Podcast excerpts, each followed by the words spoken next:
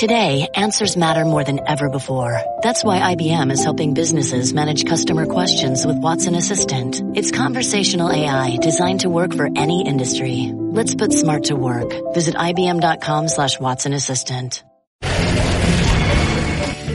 Crazy Old Man in His Attic, episode 49. Wilbon, this is what we're going to start with college football. Okay, as colleges try to figure out whether they can play in the fall or not, the SEC Commissioner Greg Sankey went on the radio in Jacksonville. Let me get this quote correctly. He goes, If a couple of programs aren't able to play in the fall, does that stop everyone? I'm not sure it does, unquote. Are you okay with some colleges playing? Yeah, Tony. I mean, I'm consistent in this position. I told you a couple of days ago when we talked about in some states you know, NBA or NHL players could go and work out and get themselves ready, or at least begin to, depending on their state's situation. And some weren't. And I said, is it is it fair? No, but it is. And this is the same thing with colleges, Tone. We don't know how many schools are going to be in a position to play relative to others. I mean, state by state, it could be dramatically different in what that school allows public schools versus private schools and what they're going to allow. So I'm not going to say that nobody should play football because some may make the decision. This is not in our best interest. Understand them completely. But those that will roll on will roll on. And I think so with the blessing of most patrons. Yeah, the SEC is going to roll on. What I hear in this quote is we are the SEC. We are college football in America. If UConn can't play, so what? We're going to play, and the rest of you can get out of the way. Unlike college basketball, where the NCAA is the federal government, it's not like that in football. There's three or four conferences that matter in football. Nobody else matters at all. And the SEC probably matters most. And the other part of this, Mike, is the reality of what's going on these are southern states. This is Florida and Georgia and Texas and South Carolina that are either mostly opening up early or maybe didn't shut down at all. So if they're ready to go, they're going to want to go, don't you think? And, and I'm for it. I am. Yeah, but Tony, I'm, I'm not going to go that blanket wide. Suppose some SEC schools can't go. Suppose all of their schools, its schools, cannot go. I, I can't speak for the readiness and the preparedness of every single school in the SEC. And I, when I hear that comment from the commissioner, I'm thinking he means it quite literally. You know, some schools are going to be able to go and some aren't. Now, I don't know that it goes by conference either, but I'm okay with it. Yes, I am, Tony. Listen, a, a story by Rob Demovsky of ESPN.com today suggests that the Packers' selection of Jordan Love in the first round was more the general manager's call than coach Matt LaFleur's. Should then, Tony, Aaron Rodgers hold Jordan Love the pick of him against LaFleur if he wasn't the guy initiating this? Okay. So Aaron Rodgers is going to hold the pick against everybody against the coach, against the general manager, against the staff assistants, against the secretaries. There is a quote here from the general manager, and I will read it to you. Quote, I certainly wasn't going to give him a player he didn't want, unquote.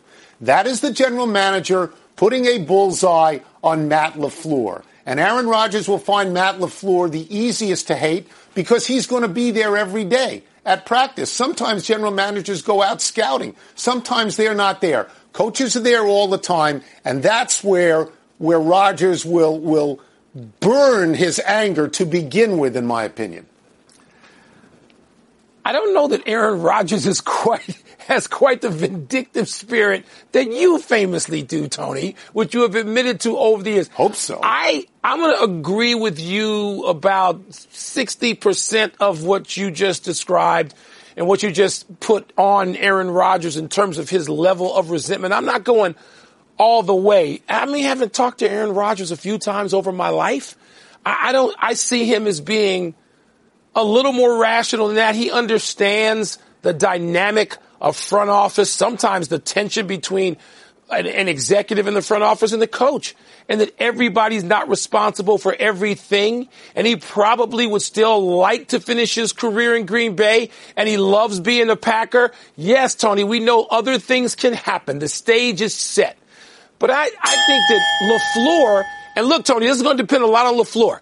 If LaFleur can, you know, sort of be reasonable about this and rational and go to Aaron Rodgers and say, listen, we got this situation. Here's what went down. Here's what I'm still thinking. You're my quarterback. If he does that, I don't expect Aaron Rodgers to just boom, blow everything up, but it sounds like you do.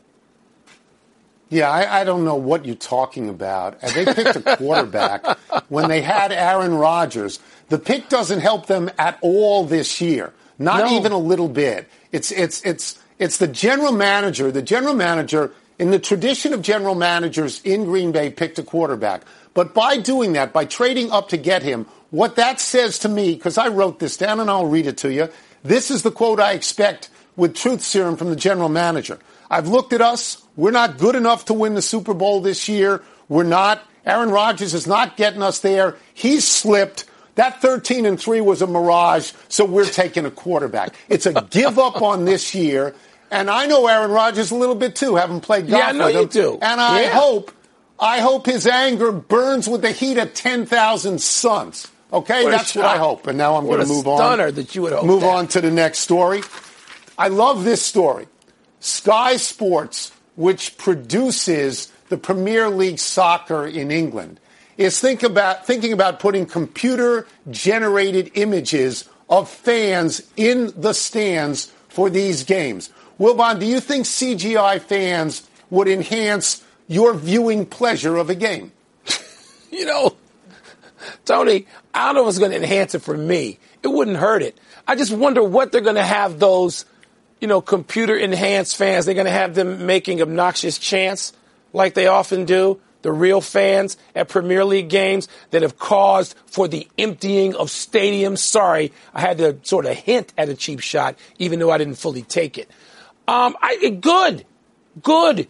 I mean, if, if, if the stadiums are going to be empty and you can do this and you can have the, the television audience get sort of a different feel of the game at home, then it just won't be looking at empty seats. Good. I mean, who, who, you can't even, no one who can have an objection to this. Why would you? So I thought it was stupid at the beginning. I thought it was phony and stupid and just a trick. And then I thought about a few things. I thought about every once in a while turning on a G League game, seeing 20 people there going to an LPGA tournament on TV and seeing nobody around a green. I remember when I started watching XFL a few weeks ago and I would just wait for the wide shot oh, to so see the expanse the of empty stands. Well, here, but here's what I think, Mike. I think it's important to have fans in the stands in this regard. It validates your interest in the game you're watching. It makes you feel that there's a reason that you tuned in. So even if it's a trick, even if it's robots like in the Chinese baseball league, I actually think this is a good thing. I, I'm, I am supportive of it. I know NASCAR is coming online, I guess, soon with real NASCAR races and no fans in the stands. But that sort of continuous motion, and in baseball and basketball and football, we stop for a while. I, I think the notion of fans is important, and I think you do too. Yeah, it's okay. I, again, it's not going to enhance my viewing pleasure. I, it's just not. I've been to too many games. I watched too many games over my life, and you do too. But it'll be sort of amusing. We'll talk about it. Are they going to have like people with yeah. like weird faces and stuff on them so we can call them and say, Tony, look, you see that guy in the Cubs Mets game? Can you believe this, this computer enhanced image they have sitting right behind home plate? I mean, if you're going to do it, you may as well have some fun with it, right? I, yeah, I mean, I would, I would think that people could sort of plug into Zoom and project themselves into the stands. I mean, I, I, I thought it was stupid at first, and now yeah. I like it a lot. I do. Yeah, I know, because you wanted to have an obnoxious quality. Tony, boxing news. You know how we save our boxing news for our last A block? Talk story. Talks are reportedly underway for a possible heavyweight unification fight between Tyson Fury and Anthony Joshua. Deontay Wilder, who recently had surgery for torn biceps, would have to receive some compensation, some moolah, in order to let Joshua step ahead of him in line. So the question, Tony, is would you be as excited for Fury Joshua as you would be for Fury Wilder 3? So I've got to confess, as much as I love boxing, I've not paid much attention to the heavyweight division in the last few years. I know who Tyson Fury is because he goes out on television and he sells fights. The other people I'm not quite as familiar with. But the way this was explained to me is this would be a unification fight. Yeah. This would result in one heavyweight champion. And if you're saying we get one heavyweight champion and then the guy who sits out gets the first crack at that heavyweight champion and we maintain one unified heavyweight champion, not a WBC, WBO, WBA, W whatever, and some little guy runs in the ring holding a belt, not even a fighter. If you give me one champ, and I know you feel this way, I am for this fight. Yeah, it would be the first time in 20 years. I'd be for it if it had no belt associated with it. Look, Anthony Joshua was the guy, Tony, that three, four years ago, people looked at and said, aha, here's the path back for heavyweight boxing. It is both going to be, it's got to be on live television, not only pay-per-view, but sometimes live television. And you have to sort of gin up interest, international interest. Remember, this is the heavyweight champion of the world. I know that things like the World Series like to think they're champion of the world. They're not. But this, boxing, has been heavyweight champion of the world. And so Anthony Joshua's face and his charisma was attached to that. And so he got derailed by, you know, losing some preposterous bout. And now, Tony, you have three guys in the mix. And so Fury Joshua, yes, I think that would have more intrigue than a third fight with Wilder initially. Yes, I do. I'm, I'm, I'm all for it. And so I, I'm going to strap you be, down, keep you awake, and you're going to watch this. Well, I want there to be one champion in every division. Like when you play the World Series, both teams don't say we won, we get a belt. That doesn't work that way. You don't get the orange slice. Orange we slices. want one per division, Yeah. like when we grew up. One. All right. Geico has the insurance industry leading app that lets you manage your policy anytime, anywhere. Which means that Geico is always there for you. If only everyone was always there for you. Like animal control, when you're cornered in your garage by an angry possum. Hi, me again. Uh, you guys said you would be here about an hour ago, and um, I think the possum is starting to get angry. I, uh, listen, I thought if I fed it, it would go away, but now it is ripping holes in the drywall and making some sort of nest. Just call me back. Geico, always there for you with savings and the industry leading mobile app. It could be a routine drive to pick up the kids after school or an epic road trip across the country. No matter where your travels take you, we know those miles count. We're Marathon. We have over 5,700 stations across our great nation. Our people are working hard every day to provide you with quality top tier gasoline to improve engine performance and fuel your life. Marathon, fueling the American spirit. Let's go to the legal pad and the glasses for the happies. Happy 39th birthday, Wes Welker. The diminutive wide receiver was sensational for the six seasons he was with the New England Patriots, leading them in total receptions each of those seasons and setting records for most receptions in a season, 123, and most receptions in a career, 672. Although undrafted, Welker was first team All Pro twice, five times to the Pro Bowl, and three times led the NFL in reception. He's tied for the longest touchdown reception in NFL history, and it will never be broken because it's 99 yards. For years, Welker was Tom Brady's favorite and most reliable receiver. But in Super Bowl 46 against the Giants, he dropped a crucial pass late in the fourth quarter of a 21-17 loss and nearly started crying about it at the podium afterwards. Welker got no sympathy from Gisele Bundchen, Mrs. Tom Brady, who famously lashed out, and I quote, my husband cannot bleeping throw the ball and catch the ball at the same time, unquote. Welker is now wide receiver coach for the 49ers. You think Welker is going to have a real shot at going to the Hall of Fame? Because despite that, that, that, that pass, by the way, was off target. It's amazing. Everybody wants Michael Jordan to explain why he was so mean to his teammates. Tom Brady screams at people the entire game. Any lineman, any receiver who doesn't do exactly what Tom Brady, the golden boy, wants in that second, screams at him on national TV. Where's the, huh? Where's the demand for Tom F. Brady to say, oh, I'm sorry and be softer and gentler? Hmm, I'm just asking. A really, it's a really nice defense of Michael Jordan, and the defense of Tom Brady there is he's got six Super Bowls. That's how it works. Mm-hmm. Happy anniversary, Calvin Borel.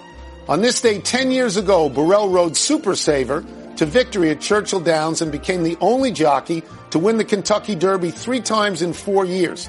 He also won aboard Street Sense and Mine That Bird. He was nicknamed Bo Rail because of his penchant to get to the inside and save distance. Only Eddie Arcaro, Billy Hartack, and Willie Shoemaker, three of the greatest jockeys ever, won more Kentucky Derbies. Speaking of the Kentucky Derby, which was scheduled to go tomorrow, the first Saturday in May, and has been postponed until September 5th, the first Saturday in September. Happy 60th birthday to Steve Cauthen, who won the Kentucky Derby on Affirmed in 1978 on their way to the Triple Crown. Cauthen was the youngest jockey ever to win the Triple Crown at 18, and he was named Sports Illustrated Sportsman of the Year. What are you going to do? Mr. Kentucky Derby, Anthony Kornheiser, doesn't have his precious little derby tomorrow. Look, I'm, I'm sad because everything, uh, for everything that we're missing, but the Kentucky Derby, I mean, this is where you live. What are you, what are you going to do tomorrow to commemorate the, the Derby? I love the Kentucky Derby. You're right. I'm going to miss do. it. I'm going to watch it when it comes on. Just like with the Masters, I missed it and I'm going to watch it when it comes on. Whenever Happy trails to another former first round pick by the Dolphins. Miami Dolphins have sent edge rusher Charles Harris, a first round pick in 2017, to the Atlanta Falcons for a seventh round pick, according to The Athletic. Reports said Harris was unlikely to make the Dolphins this season after a massive overhaul to the front seven through signings and draft picks. In the last eight months, Miami has traded former first round pick in 2016, offensive lineman Laremy Tunsil to Houston, and traded 2018 first round pick defensive back Minkah Fitzpatrick to the Steelers. Miami GM Chris Grier made all these picks and is still popular with fans. Grier just picked Tua. I wonder if Tua is contemplating where he's going to be in two or three years. Tony, don't, don't you wonder for the past, I don't know, 10, 15 years even, whether anybody's paying attention in Miami? Seriously. I mean, it's one of the great franchises in NFL history for a stretch. And then it's just one crazy thing happens after another, and eh, whatever. I mean, they're in the same division as the Patriots. Maybe nobody's paying attention to anybody else in that division.